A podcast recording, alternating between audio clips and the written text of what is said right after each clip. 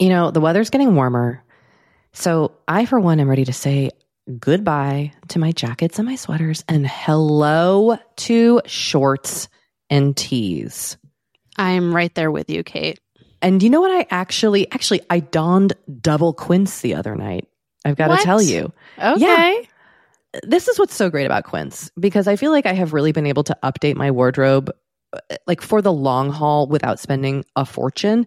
I wore a gorgeous white tee, like a simple, perfect white cotton t-shirt from Quince, Mm. but it was a little chilly out.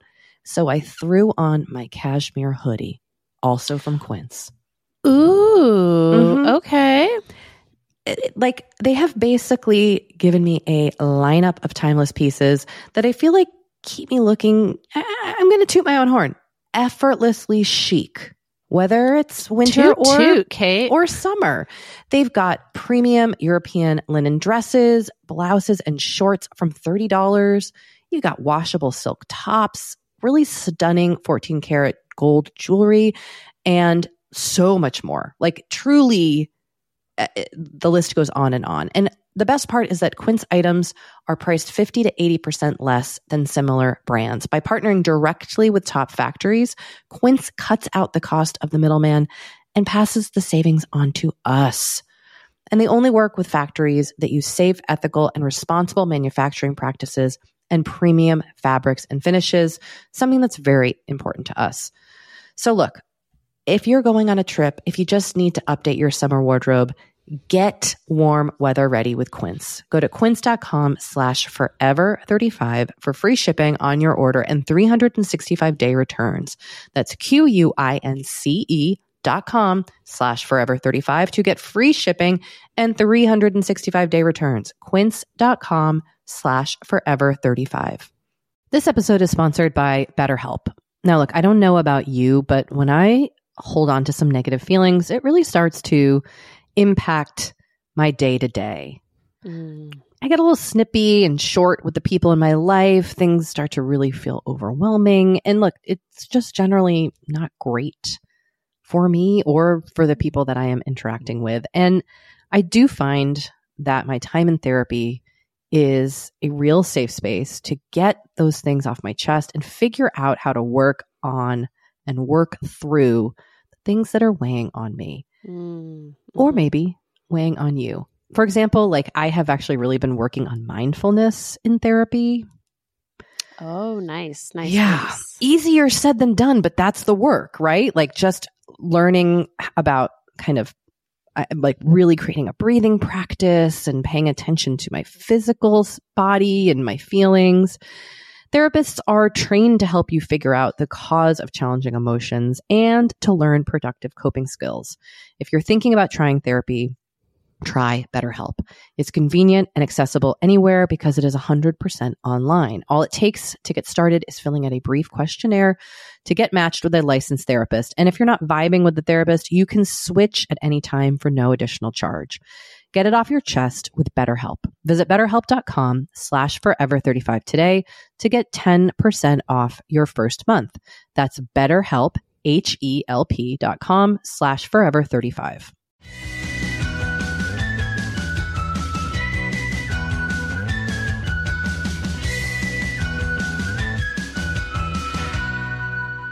Hello and welcome to Forever 35, a podcast about the things we do to take care of ourselves. I am Doree Shafrir, And I'm Kate Spencer. and we are not experts. Nope, nope, definitely not. But we are two friends who like to talk a lot about serums. And we have a voicemail where you can tell us about your serum purchases or really anything else. It's 781 Truly anything. 5910390. We also accept texts texts at that number. Um, and our email is forever35podcast at gmail.com. and you can find us and many listeners of our podcast on Facebook and our Facebook group at facebook.com slash groups slash forever 35 podcast. Uh, the password is serums. And if you like the show, we wouldn't hate a review on Apple Podcasts. Um, we appreciate it very much. and, you know, tell a friend about the show, spread the word. And uh, a reminder that all products mentioned are always on our website, forever35podcast.com. You can follow us on Instagram at forever35podcast and on Twitter at forever35pod. Um, so we are recording this on Monday night, and mm-hmm, today mm-hmm. California announced some new restrictions, kind of roll, mm. rolling back some of the openings that they had allowed. Which, you know, I'm kind of like, why were these things allowed in the first place? But I guess it's good they're rolling them back. I mean, would I prefer, yes, you in charge? Yes. I wish you had been making these decisions for us. Thank you so much, Kate. You know, I had a thought today, and I am just putting this out into the universe because maybe someone else can run with it. But do you remember? I believe it was on May 29th when Garcetti announced that indoor dining was going to resume or that mm, bars were opening. Like it, it was it was like, oh yeah, the outdoor dining program was announced on May 29th, but he was like, it's starting tonight. Like it happened super fast. And the same thing, I feel like the same thing happened with like bars and restaurants. Anyway, I was like, I should do a public records request and find out like what really went down with that. Interesting. Okay, look at you, Detective Doree. Putting on my detective cap. I'm not going to do it because Because you have other things I have to other do. things to do, but I was like, there, there was something shady going on here. I'm just gonna say it. I am. I, I mean, as I was telling you before we pressed record on this podcast, I'm feeling a little bit despondent about the state of things right Yeah. now be- because it was also announced today that uh, LAUSD, which is the Los Angeles School District, the second largest in the country, I believe, is um, doing full time distance learning, which um, affects my children. And then San Diego is also doing that.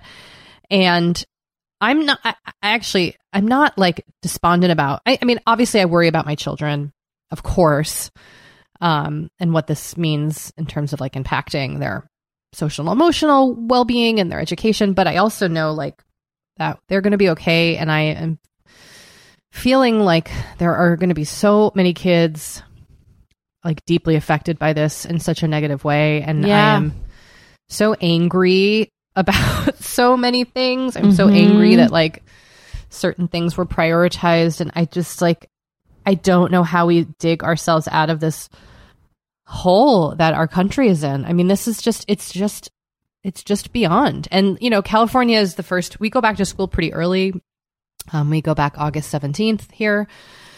So this is, you know, five, four five weeks away. But, you know, as school begins to get back in session, I imagine other communities are going to find themselves in the same situation. And so many families are just going to be completely. I, I- I just don't know how people are going to do it. And there's been no thought into how how this is going to affect families and kids and i'm just i'm feeling very angry Yeah. feeling very angry feeling very angry and um like angry on behalf of just a vague the vague world. I don't know. I i i'm not even sure what to say. I'm just i'm, I'm really feeling it tonight. And uh It's really know? infuriating.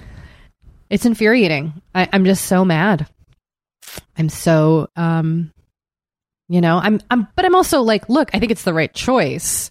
And i want our teachers to be safe like there's no easy answer here Yeah. there's just no like systems put in place to help the people who need it most and i'm Mhm. just like I, I i i don't know like I- i don't even know where we go from here so anyway I, i'm sorry to be such a downer i want to tell you No. that I f- I, I finished a face mist and i wanted to give it a score of will buy it again like i wanted Okay. i want to just talk about mists yes. but fuck this freaking world. Anyway, what I've been doing to make myself feel better is just misting the fuck out of myself. As if, like, if I just spray my face hard enough, this will all go away. I mean, hey. It hasn't worked, Tori. It hasn't worked. I'm sorry. That's okay, but I did want to give a shout out to the Josh Rosebrook Hydrating Accelerator Mist. I finished a bottle. It's an empty and I will buy it again. And I want to make this declaration. It will be my plane mist. If I ever go on a plane again, Wow. this will be, it's very hydrating. And this will be the thing I bring to, and they make a travel size two ounce, perfect for travel. So this will be the thing I bring on a plane. Okay. Josh Rosebrook, I see you. I like you. I like your stuff. I'm coming for you to say thank you. Uh, But this this this mist is like it's a top it's top notch. I have so many other mists to go through, but I kind of just want to buy this again and keep using it. So wow. Okay. Yeah, that is a a, good one. strong Kate Spencer endorsement. well, you know, I gotta gotta gotta bring something to the table here, and you know I'm misting all the time, even during a pandemic. So I am going through those bottles. Wow. Do you do you mist all day? No, I normally like after I get out of the shower or wash my face, I give myself like a real mist. So in the mm-hmm. morning and, and night. And then like if I'm just in the bathroom and I see it, I give myself a little spritz. Okay. Okay. You know, I have to. I have a confession to make. Kate, Yes, Yesterday. I too have been misting. Come on. you know, there's there's a real void in not seeing each other like in person all the time because I know. I feel like this would have come up. I agree. You've been misting? Who I've are been you? misting. I know you've really had an influence on me. Um, I've been using a rosewater toner. The TJs or just like the super basic rosewater toner? Um, or no, the doc the Thayer witch hazel which No. rosewater toner none of Milk those. and honey. I've been honey. using milk and honey, and I've been using Botnia. ooh Mhm. look at you Yep, when are, what step is this in your skincare routine it is uh, number one. Like after I get out of the shower or you know clean my face, I spritz. And then I apply my serum while my face is still moist from the mist. that's the way to do it Yeah. Yeah. Yeah. Yeah. that makes me kind of feel like i've had a positive influence on you Oh, you definitely have. For sure. There's something nice about spraying the toner directly onto your face like isn't there something and just kind of feeling it like drip down and absorb Yeah. I mean, I'm a fan. okay I'm a Just fan. sure. What can I say? I'm a fan. So I You are- approve. Okay. Approve of this right. rebuy. It's so good i might i might send you a little bottle just to try Oh, thank you. This stuff is good. There's aloe in it. I think it's just. mm, Ooh. mm, mm. Uh, you watched Palm Springs on Hulu. Yeah, so you had a prod recommendation. I have some pop culture recommendations. Um, I really enjoyed Palm Springs, which is a movie, a new movie on Hulu, starring Andy Samberg and Kristen Milanotti. Is that how you say her name? I think it's Christine Milotti. but- Christine Milotti. Um, Milli Miliotti. Kristen Milioti. Kate got it wrong. Kate yeah, got it wrong. Kristen Milioti, um, who is wonderful. I never really watched How I Met Your Mother, so I was not really. Right, because she's the mother, she's right? the mother. Yeah. Spoiler. oh, sorry. I mean, spoiler I mean, for a TV show that, that ended. show five years ago, Yeah. six years ago. Yeah. Spoiler alert. um she is wonderful the movie is wonderful it was not at all what i was expecting um highly recommend it's kind of a perfect quarantine movie i'll i'll reveal the conceit which isn't really a spoiler because it's revealed in the first like 10 minutes of the movie um it's basically groundhog day Yeah. like they're reliving their um the same day over and over again at a wedding in Palm Springs. And it just gets real weird and like surprisingly deep and funny. I really enjoyed it. I highly recommend it. It's only 90 minutes, so it's kind of like a perfect a perfect watch. Um Have to get on it. you have to get on it. I also started watching I May Destroy You on HBO Max, which is so, so, so good. That's Michaela Coel's uh, new show. She's the woman who did Chewing Gum. Um, I watched two episodes. I'm really trying to savor it, but it, because it's on HBO, it's not it's not like a total binge. Like they, the episodes are coming out weekly. and I think there's as of this week there's six maybe. Um, but that and the movie where that was like the first TV I'd really like sat down to watch in a while, and it was nice. I've I'm that's another show I'm dying to watch. I just I, for some reason I'm having a very hard time like sitting down and watching things. I feel like my Same. attention span is really short and limited right now. But Same. I was I- really struggling, and both of these, I I reckon, I think both of these are great for this time because they they do kind of suck you in immediately. yeah, okay, okay, Kate, you can watch stuff. You can do it. Um, all right. Well, we also wanted to give everyone a little update on some of the social justice initiatives that we have decided to do in light of everything that's been going on. Um, I believe we mentioned a few weeks ago that we were developing these and we have developed them and now we want to tell you about them. Yes, and we should say that we did this alongside um, Sam, who's our project manager. yes. She was helpful in in coming up with coming up with these um, these steps that we would like to take. So. The first thing we did um, was we signed the Equality in Audio Initiative, which was created by Broccoli Content, and we did it on behalf of our show and ourselves as producers of podcasts. And we'll include a link so you can read what that entails. Um, and then we are going to be sending recurring financial support for three organizations whose mission we really believed in. Um, the first is Girl Trek, which is the largest public health nonprofit for African American women and girls in the United States. Um, they encourage women to use walking as a practical first step to inspire healthy living, families, and communities. And women organize walking teams, and then they like mobilize community members to support monthly advocacy efforts and lead a civil rights inspired health movement, which Yes. is very cool. Yes, and I have to shout out Danielle Henderson, real OG early on Forever 35 guest who mentioned Girl Trek on their Instagram, and that's how I first became aware of it. Mm, So thank you, Danielle. yeah. Um, the second organization is Essie Justice. They are a group uh, and a nonprofit organization of women with incarcerated loved ones taking on, quote, the rampant injustices created by mass incarceration.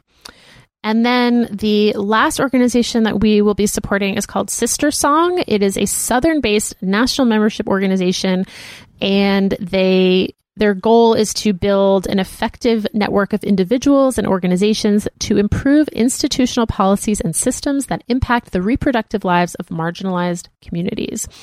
Um, and then we will also be supporting the Patreon of women of color podcasters.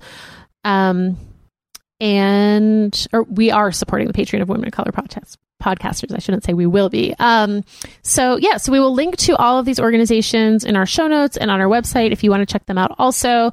But we're really excited about all of these um, organizations and all the initiatives that they are doing. Yeah. Another thing we are committing to doing, which is something we've talked about a little bit um, over the past couple of years, but is kind of uh, committing to something we're calling right now office hours. Um, I'm sure we can come up with a more clever name, but uh, we are each committing to two hours a month of office hours so that anyone who would like to can pick our brain about podcasting, any any other relevant topics. Um, we will have a little sheet people can fill out to request time, and then um, we will find a way, or we have created a way for um, people who are interested to schedule time with us. But it's specifically to provide um, people with uh, a way to kind of re- receive advice or mentorship or just get our thoughts on anything podcast related. And we should say we would we would like to prioritize um, underrepresented voices in podcasting. Yes. So for please, these office hours. And we Yes. will link to we will have a link to a Google form that if you're interested in having office hours with us, you can fill out the form and then someone will get in touch with you about scheduling. Can't wait to see you in the office. Yeah. um, we are also talking with our network ACAST about using available ad space for free podcast advertising for BIPOC led shows. So you might be hearing some more ads for some podcasts that we um, Are excited. that we're about. excited about. Yep. Yeah, we support and listen to. and listen to yes um we also are main we we this is this is something that we've been talking about a lot from the beginning of the show but wanted to sort of codify it which is that we want to maintain a diverse slate of guests on our show. And we had our amazing project manager sam do a kind of diversity audit of our guests. Um from the beginning of the podcast. And so what we found was that of our total guests, 60% of them have been white, 40% of them have been people of color, and of the 40% who have been people of color, 50% of those have been black. Um, so we don't think we're doing a bad job diversity wise, but you know, we definitely think we can do better. So we are aiming to increase that ratio um, to have more guests who are people of color. Yes. Um, and we're also setting up a form for people to pitch po- pitch podcast ideas um, with priority given to Black, Indigenous people of color. Anyone who has an idea, please submit it. Um, we'd love to read your thoughts. Yeah. Um, and then the last thing that we're doing is an initiative with Vote Forward, which we've mentioned on the pod before, but we're doing a kind of more formal partnership with them. And our first letter writing party with them will be Sunday, July 19th. So this Sunday at 4:30 p.m. Pacific, 7:30 p.m. Eastern. And more info will be coming on our social media about how to sign up very soon. Let's just let's just say we will all be together in video form. Yes, and we're really really excited about that. And we're we're open to other social justice actions as a community. So if you have suggestions um, along those lines, please do let us know. Yeah, and I, I do want to add that this stuff is this is really important to us as individuals and also as um, people in the podcasting space. And I th- we've gotten some feedback of people asking us to focus less on discussing uh, social justice and white supremacy and disenfranchisement. I can't talk disenfranchisement of communities in America, but this is this is really important to us. Um, and so we will continue to be talking about it While also recommending serums. while also talking about face mists. Yeah. Because we contain multitudes. We do. and on that note, On that note, we're going to take a break. we are. And then when we come back, we will be talking to Adda Birnir, um, who is the founder of a really cool company called Skillcrush. Yeah, which will make you you will want to sign up for it immediately once you hear from her. Yeah. She's so cool. All right, be right, right. back.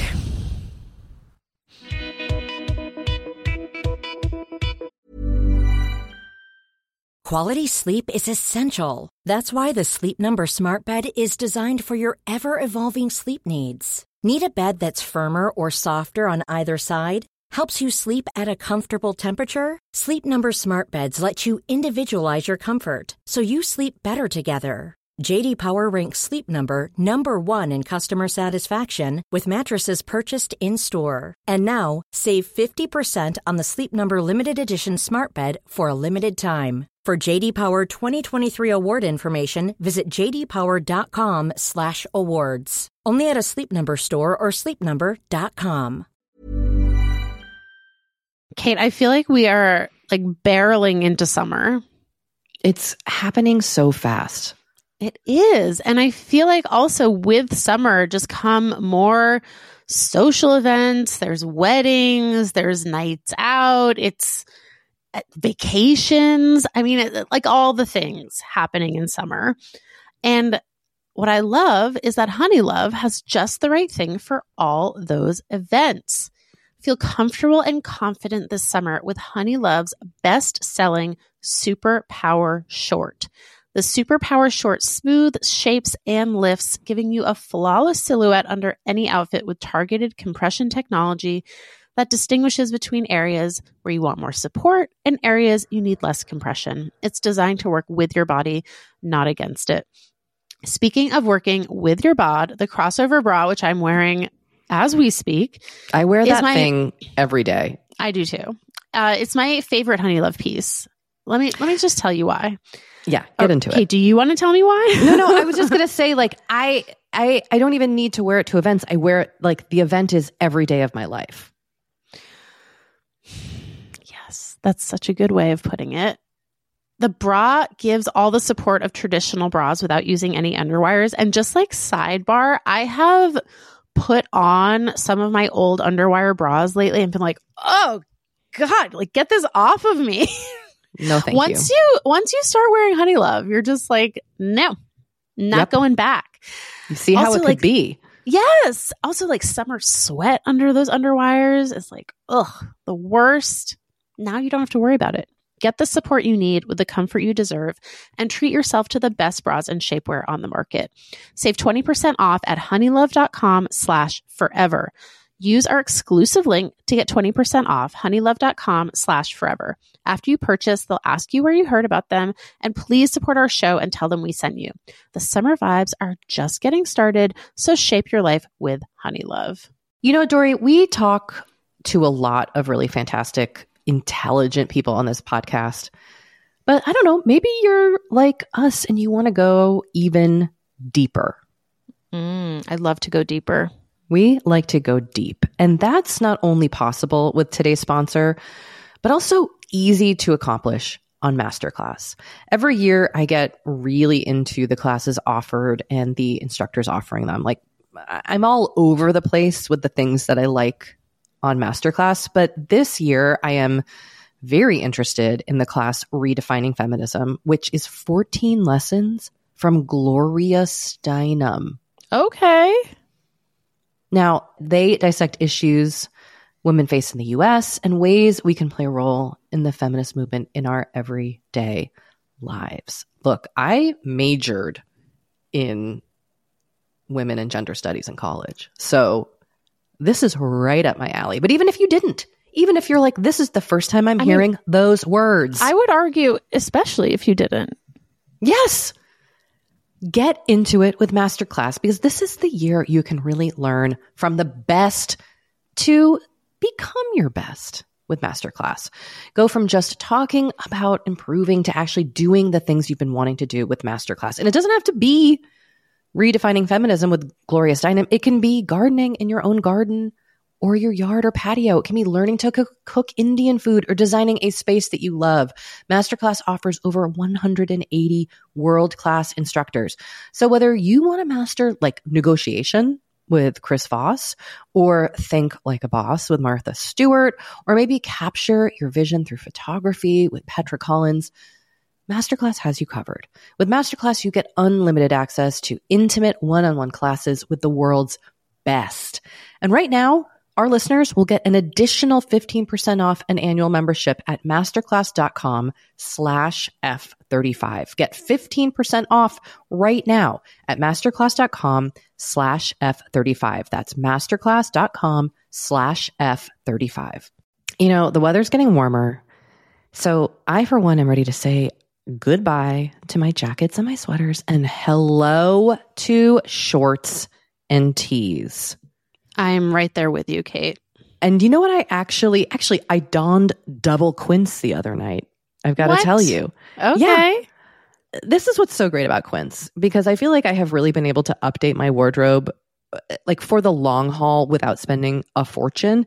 I wore a gorgeous white tee, like a simple, perfect white cotton t shirt from Quince, Mm. but it was a little chilly out.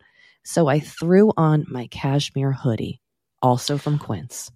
Ooh. Mhm. Okay. it- it- like they have basically given me a lineup of timeless pieces that I feel like keep me looking. I, I'm going to toot my own horn.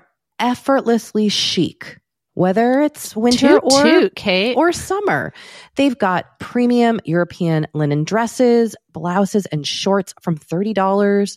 You got washable silk tops, really stunning 14 karat gold jewelry, and so much more. Like truly, uh, the list goes on and on. And the best part is that Quince items are priced 50 to 80% less than similar brands. By partnering directly with top factories, Quince cuts out the cost of the middleman and passes the savings on to us. and they only work with factories that use safe, ethical, and responsible manufacturing practices and premium fabrics and finishes, something that's very important to us. So, look, if you're going on a trip, if you just need to update your summer wardrobe, get warm weather ready with Quince. Go to quince.com slash forever 35 for free shipping on your order and 365 day returns.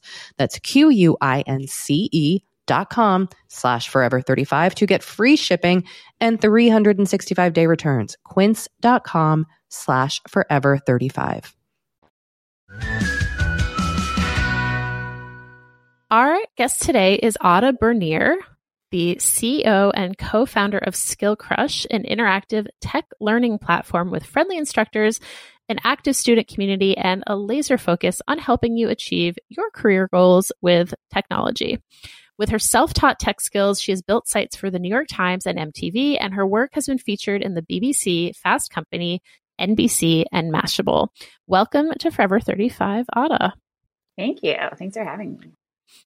Um, so I think you're the first tech founder that we've had on the show. Is that right? Oh, wow. Kate? No pressure. I think so. and we should we should also tell you we received an email in March from a listener. Um, and I want to read a little bit of it. They said, I'm studying coding. I love it so much, although it's very difficult for me sometimes. I have grand hopes that it can bring me out of underemployment.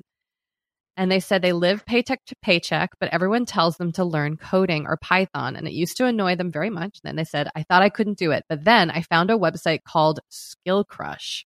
It was girly, friendly, and had pictures of cats. I had tried several online schools before and fell out of place and incapable. Skillcrush truly made me feel like I could do it. Could you interview more women in coding? Could you interview Adda, the founder of Skillcrush? Wow. That's so nice. And it was a really sweet email. And it was this listener, what struck me about it was how empowered they felt and how through Skillcrush they were able to kind of come to that on their own. Obviously, they had the site and everything there at their fingertips, but it, that idea that like you could course change course, especially in a career on your own, was amazing. So I would love to know more about the founding of Skillcrush, what it means to be an online coding program, and what you offer to people, especially um, women identified people. Yeah. Um, it's funny that email really um, sparks for me. We were just doing some interviews with past students, and it's funny because you know in the online coding space, there's a lot of these schools that do this kind of this thing they call a job guarantee, which I put in quotes because it's not really like they can't nobody can guarantee you a job. That's just not possible. So what they do instead is they just give you a refund if you don't get a job. Um, and anyway, this anyway, so basically a lot of people are like, you know, talk like when they come to us, they're like, well, can you guarantee us a job and stuff? And of course that's what we work on with students. But at the same time, like the thing that I know is actually the most valuable that students get out of our program is like both confidence and sort of a, a, a shift in perspective from feeling like there's no options for them to like there's so many options for them and they can go in mm. any direction they want. And we were just interviewing a student and she said that like she was like, I just feel like this whole like thing has opened up for me and i you know and i was just like it's it's hard because when you're talking to prospective students it's hard to like explain the value of that, but that is kind of like to me, that's really where I think that's what gets me really excited is when I hear students, you know, achieve that change of perspective. Um, so I love that email. It's really beautiful. Um, so yeah, where do you want me to begin with how I founded it or what it is or just how about what it is and then how it came into being? Okay, so Skillcrush is an online, uh, we call it the online coding school with the heart. And um, what that means in practice is that we're an online um, school and um, basically you sign up or you enroll in one of our programs. And depending on the program, you get access to different classes. Um, our most popular program is called the Break into Tech course package, and it gives you access to sort of the biggest package of um, both tech and career focused um, content. And the purpose of it is really to take you from I've never coded, you know, a line of code in my life to I am ready to, and I'm in the process of applying for um, jobs as a developer or designer, sort of depending on um, which path you decide to go in. Um, so people ask this question of, you know, um, you know, why should I pay to learn to code when I can seemingly do it for free? And and like I said, I think it's an understandable question and it's a reasonable question for anyone who's looking to, you know, make a big investment in themselves. But um, at the end of the day, like sometimes I feel like I'm kind of like, well, you're you're sort of questioning sort of the whole premise of like education, right? And the idea of like a teacher and as an important role in the education process. Um, so we really believe that teachers are play a fundamental role in the education process, and that's not something that you can outsource to a computer. Um, and um, so that's so we just have teachers and they're awesome and they help our students um, throughout the whole process. Um, so the material itself itself is pre-recorded. So there's videos and exercises and stuff like that. But if you at any point get stuck or confused which is absolutely inevitable and it's just is like a healthy part of the learning process um, you can reach out to one of our instructors and get support. Um, and then in, on top of that um, we also do career coaching and mentorship. So we'll actually work with students in terms of like putting together all their resume and portfolio and identifying good jobs to apply to and, you know, um, uh, doing sort of test interview things and all of that stuff. It's kind of, I mean, really like, you know, we, the way we try to think about it is from all of our own experiences of transitioning from non-technical workers to technical workers, which for the majority of my staff, um, we did not have computer science degrees. Um, so we did not sort of graduate with those kind of official credentials. And so we all transitioned in different ways. And the thing we always ask ourselves is like, what were the really challenging aspects of that? And how can we make that easier for our students? Um, and then, of course, we also really believe in doing a lot of user centered design, which basically just means that we work with our students to, you know, understand what challenges they have that maybe haven't occurred to us and make sure that we address them. But that is kind of Skillcrush in a nutshell. And then also to your point, um, our audience and our students are overwhelmingly women um, and disproportionately women of color, which is a point of pride for me um, because it basically is totally different than what you see in virtually every other educational um, setting when you're talking about tech education. Um, yeah. That's really cool. Adda, we would love to hear what your background was prior to founding Skillcrush. Yes. So um, I basically graduated college with um, two extremely marketable degrees, which was um, studio art and African American studies. Um, and I moved to New York and I thought I was going to work for artists, um, which I did actually. so I guess I didn't just think it, I did it. But um, basically, I just realized very quickly that um, there were some major downsides that I had not anticipated to that type of work, which was basically it wasn't very well paid, it wasn't very stable. Um, you end up working for these personalities that are, you know, can be hard to um, work for and stuff like that. So, anyways, it was interesting and I learned a lot. But um, basically, I started looking for something a little bit, um, yeah, more stable and more regular and maybe not so eccentric. Um, mm-hmm. And I ended up, um, I was sort of got lucky that my, when I did my photography degree, I, um, it was like right when everything was moving from analog to from film to digital. And so I learned how to use Photoshop and do photo editing and that kind of stuff. And basically because of that one technical skill, I was able to get a um, job as a as a online photo editor for an online um, newsletter at the time. It was called Flavorpill. Mm-hmm. It was like an early of course. Um, email newsletter. Yeah. yeah. we know Flavorpill. we know. um, yeah. So, and then basically what happened at Flavorpill, Flavor Pill was one of those places that it's funny, like looking back on it, um, it was so great in so many ways. I think at the time, you know, when you're young and you haven't worked at a lot of different places, you're kind of um, quick to to have complaints and not really appreciate. But one of the things that they did that was really, really fortunate for me was that it was one of those places where they kind of hired um, smart young people and um, kind of let them do whatever they wanted, really. So I kind of had, I just had an enormous amount of freedom. And what it, you know, had this job to do, which is to pick all these images for the newsletter, but it got to the point where I could do that without it taking up all of my time. And then I could sort of like, I was, and then they kind of let me do whatever I want with the rest of my time. And so that's when I first got exposure to kind of the whole, started to get exposure to the whole world of tech.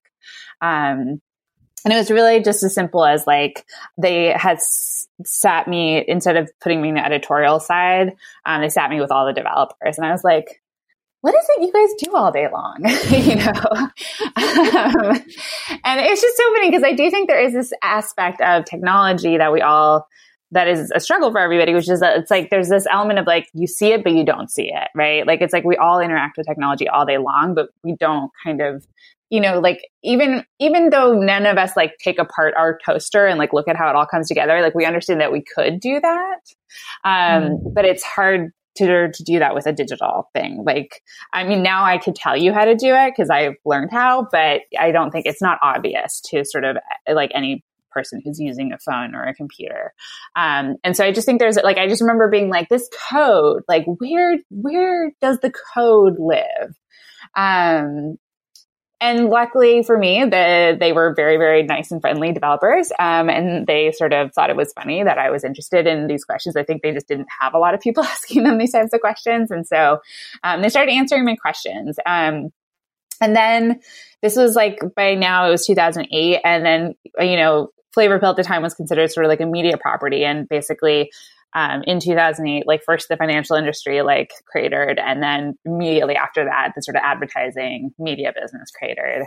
Um, and they did around a round of layoffs at Flavorpill, and I actually didn't get laid off, but it kind of said to me like, "Hey, you know, that was like the shot across the bow. Like you might want to look for other work." And so um, I went and I got a job at a digital advertising agency, which for some ridiculous reason I thought would be a safer place to be. And so I changed jobs in early 2009 and then um, pretty much immediately got laid off.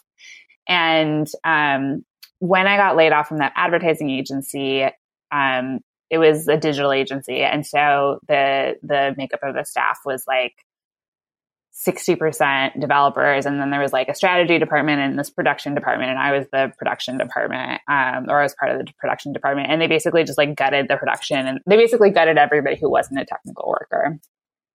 And um, that to me just felt like you know like a really clear message that i was getting. I don't think i would have put it in this these terms but i think like nowadays i'd say like from the universe. That was like listen, girlfriend, um, if you like want to not get laid off, um, you're going to have to have some more sort of hard skills that you have to bring to the table.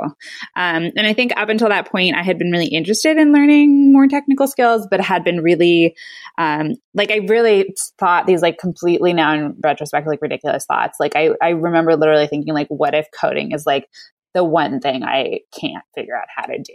You know, like at that point, I had like gotten into college and done well in college and like, you know, quote unquote, like succeeded at everything I had tried. But I was like really sincerely convinced that coding was going to be the thing that like I just couldn't do it. Um, and that had really held me back from trying it. Um, but getting laid off is great in that you your back is against a wall and you do all kinds of things you didn't know you could do. Um, and so I basically started to learn to code. And because I had made those friends who were developers, um, you know, they were able to sort of point me in the right direction. Um, and just, it was just one of those things where you kind of take a leap of faith and, um, it wasn't immediate that it started paying off for me, but it was like, you know, in the grand scheme of things, like pretty much immediate. And so I almost immediately started freelancing. Um, and then, you know, I sort of just kind of built up my experience um, working for clients um, and then got a, you know, a full time freelance position and then another full time freelance position. And um, it just was one of those things that like just kind of snowballed like beyond what I could have ever imagined that it would do. Um, and the result was like within three years, I had um, teamed up with a friend of mine and we had started a web design and development agency and we had like three employees. And I was like, wait a second, how did I get here? Um, and we're working for clients like the New York Times and ProPublica and um, all these really cool media companies in New York um, as for hire uh, data journalists at that point. Um, and it was amazing. Um, but I also, you know, really had this strong desire to start a, my own company that wasn't work for hire. Um, and, um, anyways, to make a long story short, all of this inspired us to start sort of the early version of Skillcrush. And but the irony of this is that like I had this desire to start a company where I was sort of selling directly to consumers or doing some kind of service that you know was like a product that we could sell. Um, but we didn't actually think that Skillcrush was a viable business. Um, for us it was really just a passion project. Um, and then it was just one of those experiences where it's like you're trying different things and and then you have this thing on the side that is like this thing you really love but you just don't think is viable. And then of course it's the only one that anyone has any interest in. Um, and so that was kind of my first lesson in um, you know sort of market research and listening to the feedback that you get um, and then just you know sort of over the course of about a year or so um, we figured out like what Skillcrush could possibly be in terms of being a business, and then built it up from there. Launched it in 2012. Um, I think we'd probably been working on it in some part for about a year at that point, and yeah, I feel like I've been talking for a long time. No, and it's really it's really interesting. Yeah, and and it's I mean, you said like 50 different things that I wanted to like different threads that I think we could pull, but I thought it was really interesting when you talked about how when you're laid off and your back is against the wall, you almost feel more able not even able to take risks but it's like you, you, what do you have to lose like you've already lost you've lost your job everything there's so much risk already with finances and especially during the um, recession in 2008 it was a really scary time. Um, yes. What what advice, what thoughts do you have for people who are in that position now? I mean, there's obviously it's different. We're in a pandemic, and it's things are not going to shift that quickly. But the kind of ability to look around you and figure out what you're curious about and how you can explore it and possibly turn it into a career.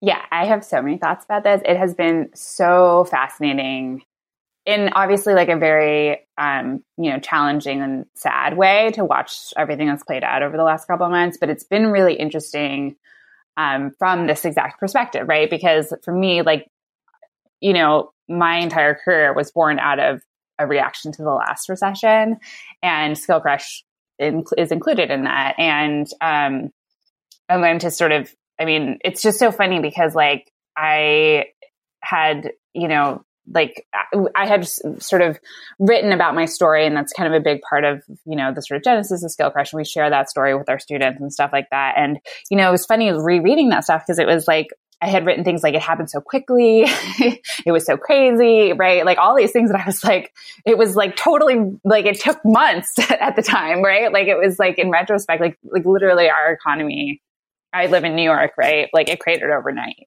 and it was insane.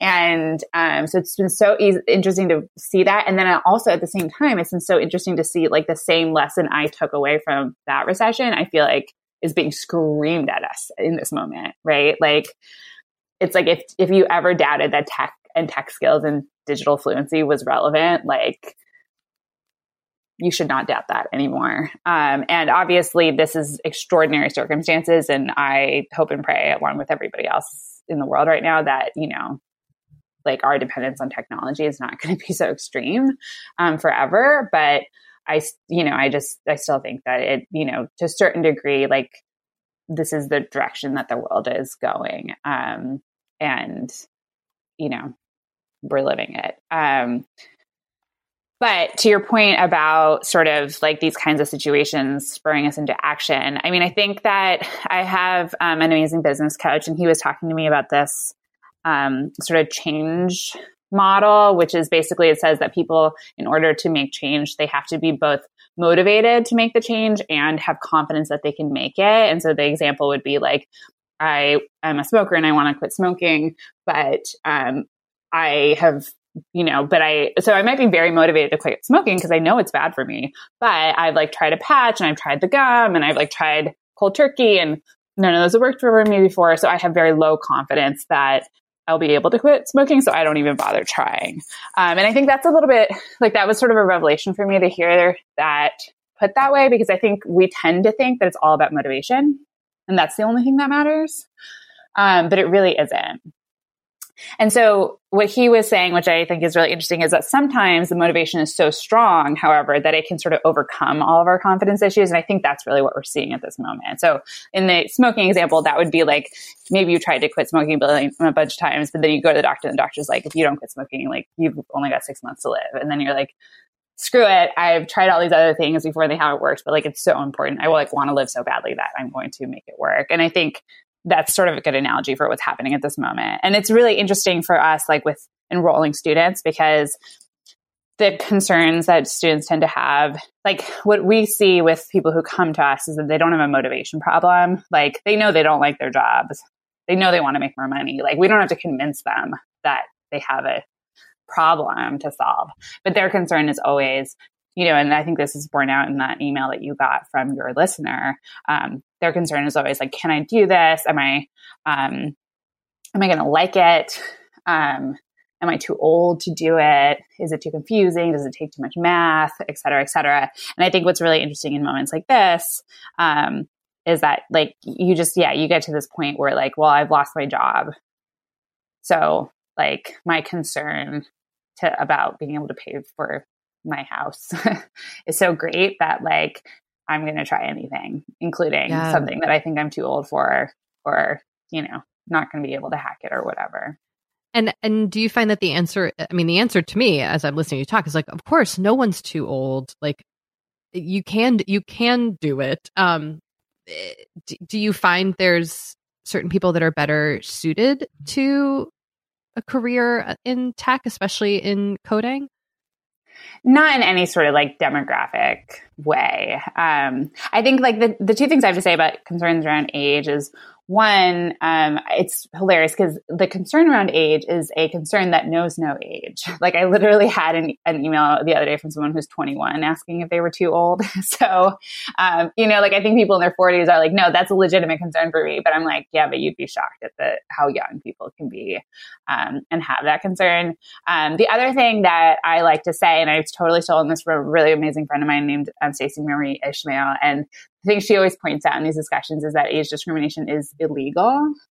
Um, so, you know, obviously it doesn't mean that people don't do it, but like just as a reminder, like it's not legal for anyone to discriminate people based on age. Um, and so I like to joke that that includes, I like to ask my um, students to refrain from, you know, breaking employment and labor laws when they're thinking about themselves.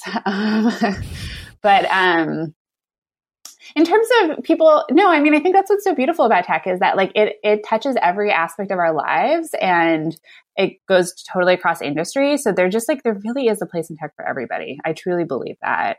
Um, and I think the only thing that really matters is that people are interested in it. Like, I think as long as you're into it, then like you're going to do great and you're going to find the spot that like is a fit for you. You've written about how people can incorporate tech into their non tech jobs. Um, so, what would you recommend for someone who has no technical skills or background, doesn't want to necessarily like become a coder, um, but what can they do in their jobs now, and how can this help them in their careers? Yeah, I mean, I think that technical fluency is valuable in almost any job. It's hard to like give really specific answers because I do think the context matters. Um, so obviously like what like a teacher does is going to be different than like what a, you know, somebody working in hospitality or something like that. But um I you know, the experience I had when I got into tech was that it's like I I felt literally like I had like fallen through the looking glass and it was like this whole world existed and I had vaguely been aware that it was there but when I got to the other side, and sort of for me, like the sort of the chasm I feel like I crossed was like understanding coding and how like digital things come together. Um, once I had gotten over that and sort of gotten insight into that, like I really, really did feel like there was a secret world that was operating right in front of my nose. And this world was like way bigger and way more powerful than I could have ever possibly fathomed. Um, and I think that having that perspective is so powerful. Um, and how that applies to you is going to vary. Um, but I just think that it's kind of like there's just like this world of possibilities that you really have a hard time, I think, accessing without at least a basic sort of technical knowledge and fluency. And I think this is why the whole sort of like learn to code movement among like kids in elementary school is so strong. Because, and I don't think the answer, I don't think that's about making every single person. I think it's often misinterpreted that everyone thinks that if you learn to code, you're going to become a software developer. And I don't think that's the case at all. But I think it is sort of like a basic fluency that does really give you access to um, a really power. I mean, functionally, like what we're talking about is the ability to use this tool, the computer, in like the most expansive way that it can be used. Um, and the way that you do that is by using coding. And all coding is, is a way to give directions to the computer. Um, but what the computer allows us to do, and I think to a certain extent, like it's not like you have to know how to code in order to be able to take advantage of these aspects of the computer. Like obviously you guys are, you know, podcasting is an amazing example of like sort of the ability to right like it used to be that you had to like get on the radio and like it was really clunky and there was lots of you know it took all of this like apparatus and all these people. And so like getting those opportunities was really hard to come by. And now because of podcasting and things like Zencastr you know four of us can get on this and like make it happen and make a podcast that is heard by millions of people, billions, I'm sure, in your audience um, around the world. Um, and that is like an amazing capacity, like opportunity that computers have made possible for us. And I think, um, so it's not to say that like, you can't take advantage of that through not coding or through, you know, through other avenues. But I think, you know, coding is kind of like, it's like the most powerful tool, right? Like that you can or what's a better way to say that? It's like it's like the least intermediated version of using this tool. So, can I ask you how then do you as a person who not only works in tech but sees the possibilities of what it can offer ba- find self-care in things that the computers and technology can provide but also balances out the things that might not be beneficial because I really struggle with what what we can access and the ways it can either have a positive or negative impact on my life and my practice my self-care practices.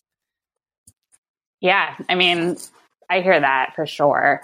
Um I mean, I think it's funny actually. Like one of the things that has been really bad for me in terms of my um, computer usage has been having a baby. Ironically, because um, I used to, for example, have like a rule which is I never took the phone into my bedroom ever.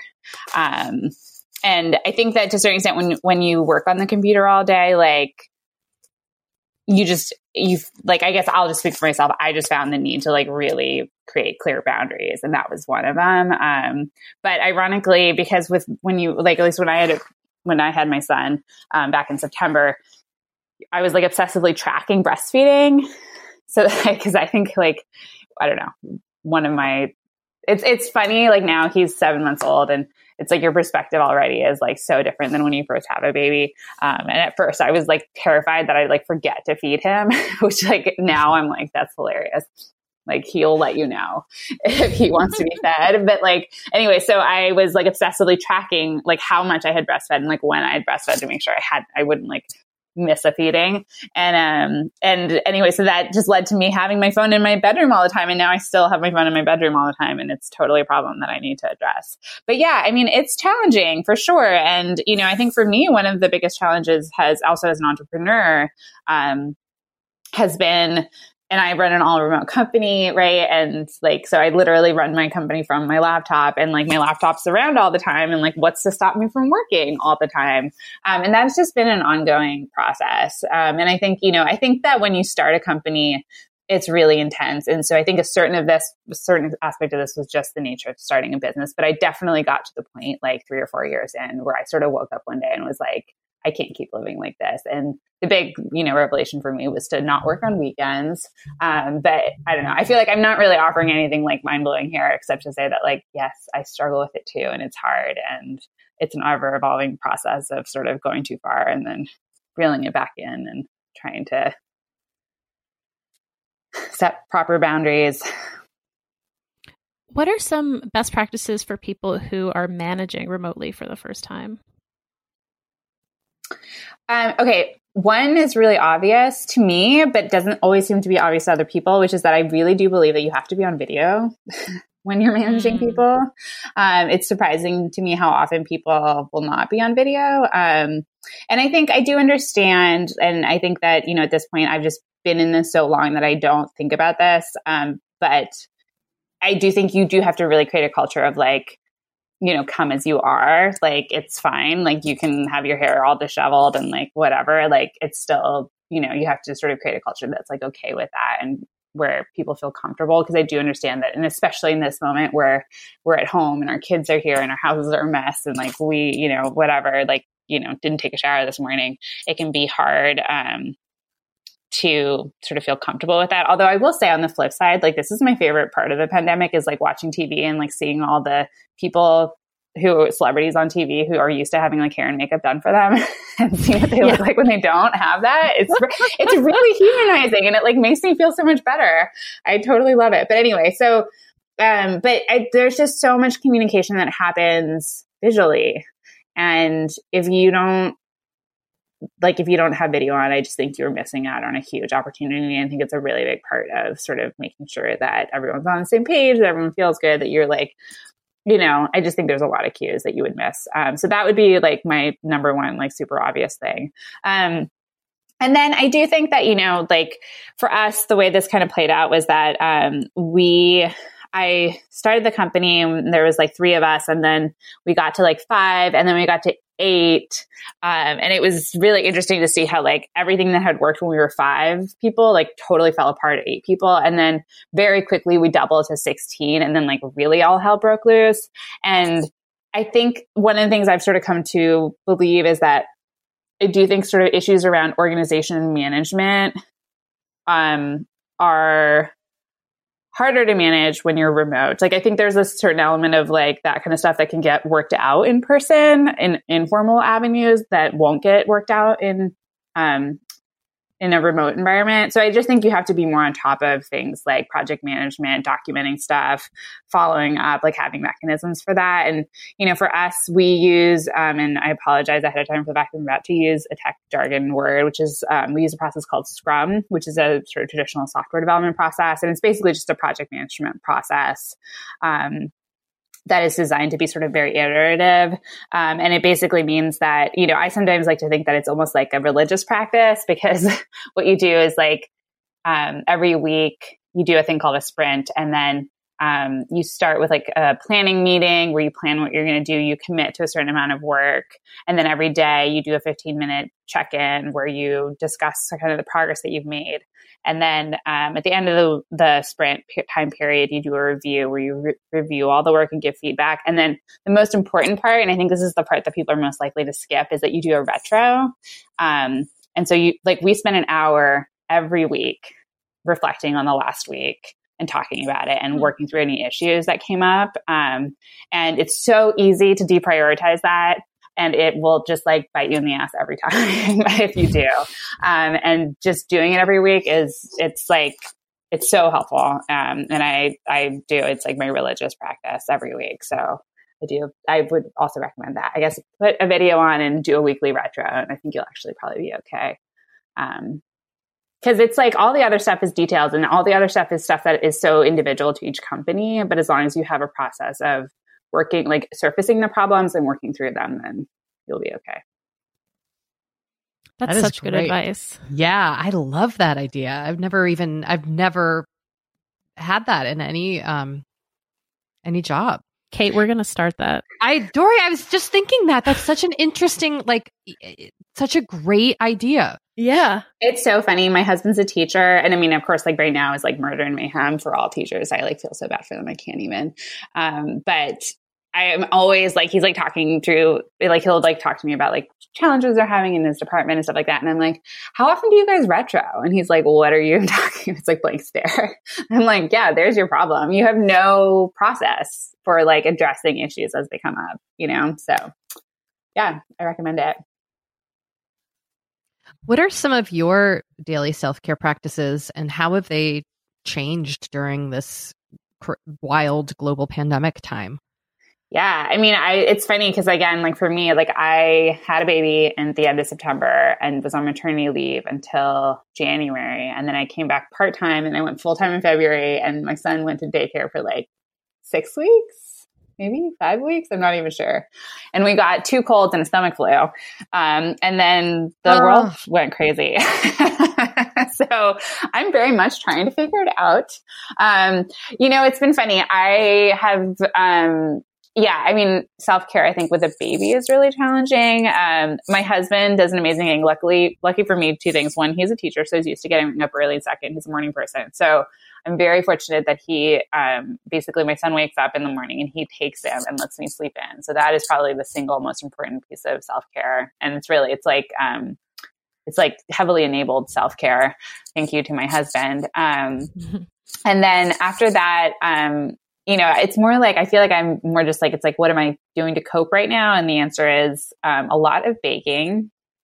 I, am now the, the the mother of two different sourdough starters, which I wow. didn't even know that wow. that was a thing until I got one, and then realized that yeah, that there are variations apparently. Um, I have I have a regular sourdough starter and a San Francisco sourdough starter because apparently there's a special type of yeast in San Francisco that makes everything really sour. So Ooh. I had to get in on that. Anyway. Ooh, that's cool.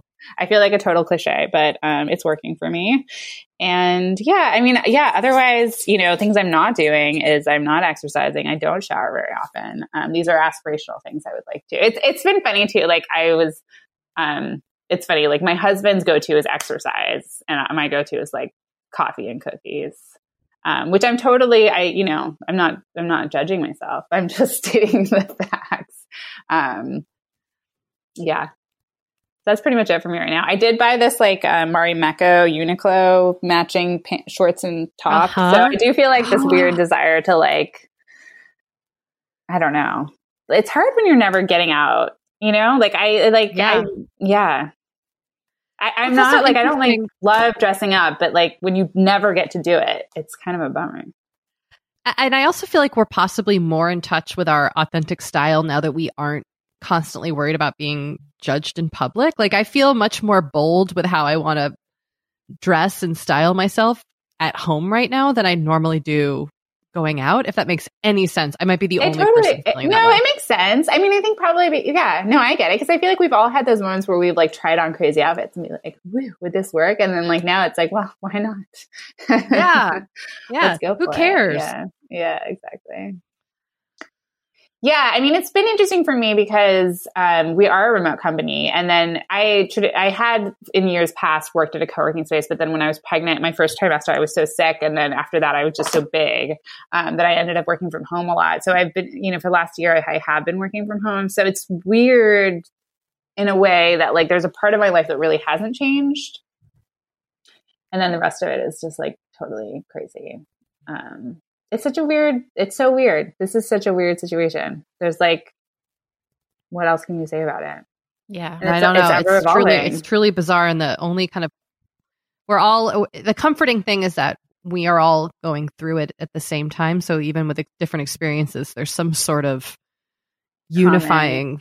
thing. Yeah no yeah. i actually think that's a really interesting for me that's been an interesting thing to reflect on is like is that like I don't think in the past when I have gone through something difficult, I have realized how much of the pain of that is feeling like you're the only person going through it. You know mm. what I mean? Like I don't think I had perspective on that until all of a sudden everybody was going through it and I was like, wow, it really is easier when everyone's going through it together. Um even though it's worse, obviously. Like, it, you know, I wish I was the only person suffering from the pandemic right now. Um, that would be better for everybody else. But yeah. Well, Adda, it has truly been a pleasure to chat with you today. Adda, where can people find out more about Skillcrush and about you on the internet? Um, the best place is just to go to skillcrush.com. Um, we have a free coding camp um, that I encourage everyone to sign up for. And it's actually like real lessons from our classes. Um, and I think, you know, our goal with the coding camp is to show you that tech is um, not nearly as scary and intimidating as you think it is. Um, and, you know, like I say, like, we would love for you know every single person listening to come and enroll and be a student but even if all you do is get inspired to go enroll somewhere else we're totally happy with that because you know the more people who are empowered by technology i think the better for everyone especially you know the more women and women of color and people who have otherwise previously not been represented in the tech community. So um, yeah. yeah great well thanks again You know, we have been delving more and more into the topic of our skin as we get older and how we treat it and how we love it. Because look, as I'm learning in my mid 40s, as you get older, you deal with new things when it comes to your skin. Not that they're bad, they're just new. You know what I mean? Like I am now just discovering crepiness, Doree. Mm. Okay. Which is okay. I know. visible on my neck and chest. Luckily, it's a thing. It's a thing.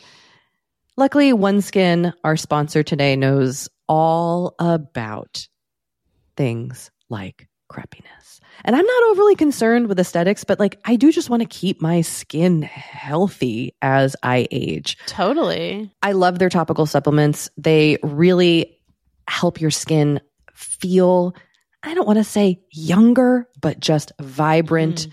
refreshed. They combine tissue engineering, data analysis, and cutting edge longevity science to literally create the world's most effective product to help with skin aging. I am particularly fond of their face topical supplement. It's essentially a moisturizer, but it has their mm-hmm. proprietary OS01 peptide to really help with all the parts of our skin that are exposed to environmental damage. You can use it on your face, your hands, your neck. I know here mm-hmm. where we live in Los Angeles, our hands, we're driving, that sun is coming at us at all times.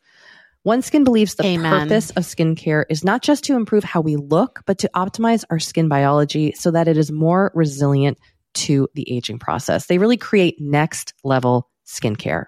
OneSkin is the world's first skin longevity company. By focusing on the cellular aspects of aging, OneSkin keeps your skin looking and more importantly, acting younger for longer. Get started today with 15% off using code OVER50 at oneskin.co. That's 15% off oneskin.co with code OVER50.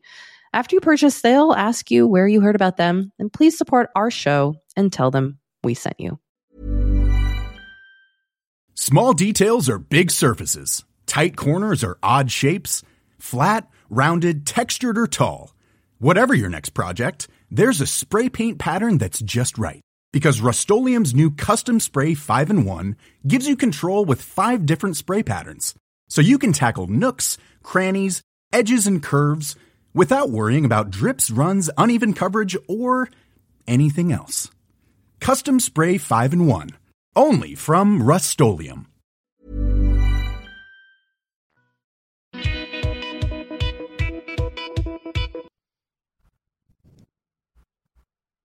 Okay. Ready to intention it up? Oh, I'm I'm always ready to intend. I mean, honestly, there's so many things that I could put down here for my intention area right now. Yeah that it's starting to feel a little overwhelming. Yeah. So, did you get back to your one day, one a day one line a day journal? I did. Let me just triple check to make sure I did it last night. Uh, I had like a good chunk of days off. Yep, I did it. I even did it yesterday. Yes. So this so since I said this on the podcast, I have done it consistently. So I will say there is value in setting an intention. Yes. On a on a podcast. Totally. So I have been I have been getting to it. I'm really glad I have it. Um, it was, you know, I got to write my birthday and then there was kind of this nice feeling of like, oh, every year I'm going to get to see what I did on my birthday for the next five years. Like that's kind of a sweet little, Isn't that sweet cool? little treat. Yeah. I'm, I'm still down with the one a day journal. Yay! I'm so, I'm so glad to hear that. Um, so that that is nice to see that I actually followed through on it. Um, this week, you know, I I can feel um, the ways in which my mental health challenges are starting to uh, starting to like ramp up a little bit. I know I can I know myself and I know like when my anxiety, which is uh, a lifetime experience for me, uh, when it starts to kind of swing up again, despite Yeah. the pros, despite the Prozac and the therapy and everything else. Yep. And the the first place it kind of goes is with my sleep. Like I stop, I start not sleeping, and I'm doing it, and I have not done this in years. This kind of like fitful sleep, not going to bed, I, I, having a hard time falling asleep. I, I'm really kind of uh, struggling with it. So. Mm.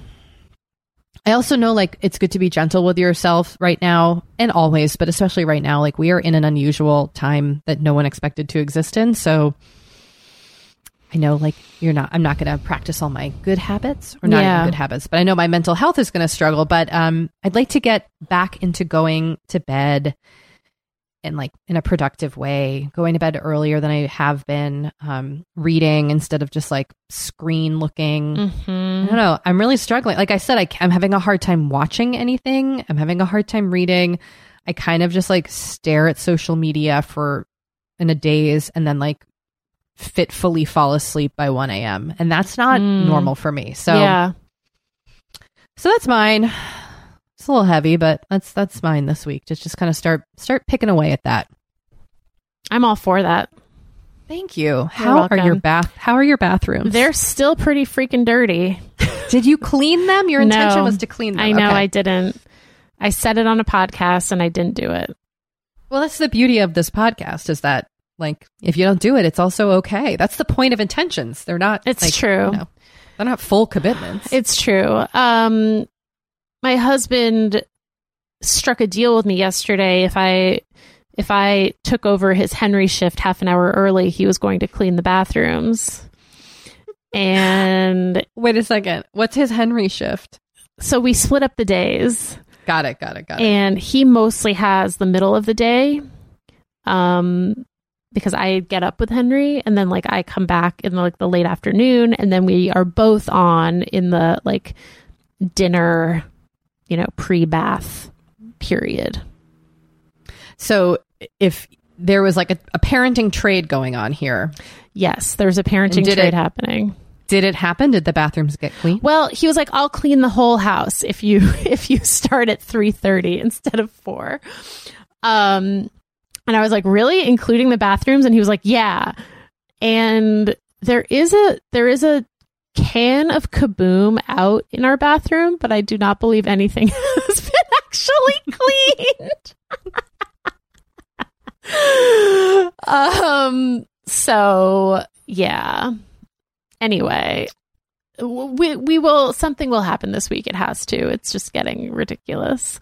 May Um, I may I share just a quick anecdote yes on that kind of like swap. Anthony and I once made a deal that if he did the, dishes every night, like washed the dishes and loaded them in the dishwasher, I would fill the humidifier because he hates filling humidifiers. I Oh don't my know why. Like that's amazing. that takes two seconds, and I hate doing the dishes. So that was our trade. It made no sense, but it worked. So sometimes, sometimes you just got to make these weird totally trades. totally Anyway, I'm sorry. What do you have on the schedule for this week? So I also was going to have a sleep based intention. I have also been staying up way too late, like turning out lights at like 11:30, 11:45, which is too late for me. Like I'm waking up tired. I I need a 10 p.m. curfew. Like I need to start my bedtime routine at 10. I think I do too. And you know what? I will confess one of the things that's been keeping me up is that I've been playing freaking Animal Crossing on Nintendo. Yeah. I Do try you have the same Well- thing to confess or no? No, I try not to bring it into bed. I did bring it into bed last night because I hadn't played all night because I was I had my mahjong game last night. my weekly mahjong game. Um uh, uh, so I was like, I'll just play a little bit of Animal Crossing before bed. But by the time I got into bed, I was so tired that I barely played any. What I usually, what has been, what I have been doing is getting into bed, writing in my one line a day journal, playing like two, maybe three hands of mahjong, and then going to sleep. Uh, and you're able to fall right asleep even after having that kind of brain stimulation. Usually, yeah. Because I'm usually so tired by the time, like, I'm like falling asleep playing mahjong. Yeah, yeah. Um, that I just like conk out. But it's too late for me. So I, I, I need to recalibrate. All right. Well, are, are you on your phone? Like, if I sent you a text tonight at 10 that was like, go to bed, go mist your face, Ooh. Yeah. Do it. would you be on your phone or have you already put your phone away by that point? I mean, I shouldn't be on my phone anymore, But you might be. but I might be. But I'm going to try to not be. Okay. Okay. So, All right. Let's try. okay, let's try. All right, everyone. Thank you for listening. Thank you for coming on this journey with us as always. And Yeah, we appreciate you. We do. Forever 35 is hosted and produced by me, Doree Shafrir, and Kate Spencer, and produced and Woo! edited by Sammy Junio. And Sam Reed is our project manager. And we will talk to you in a couple of days. Bye. Bye.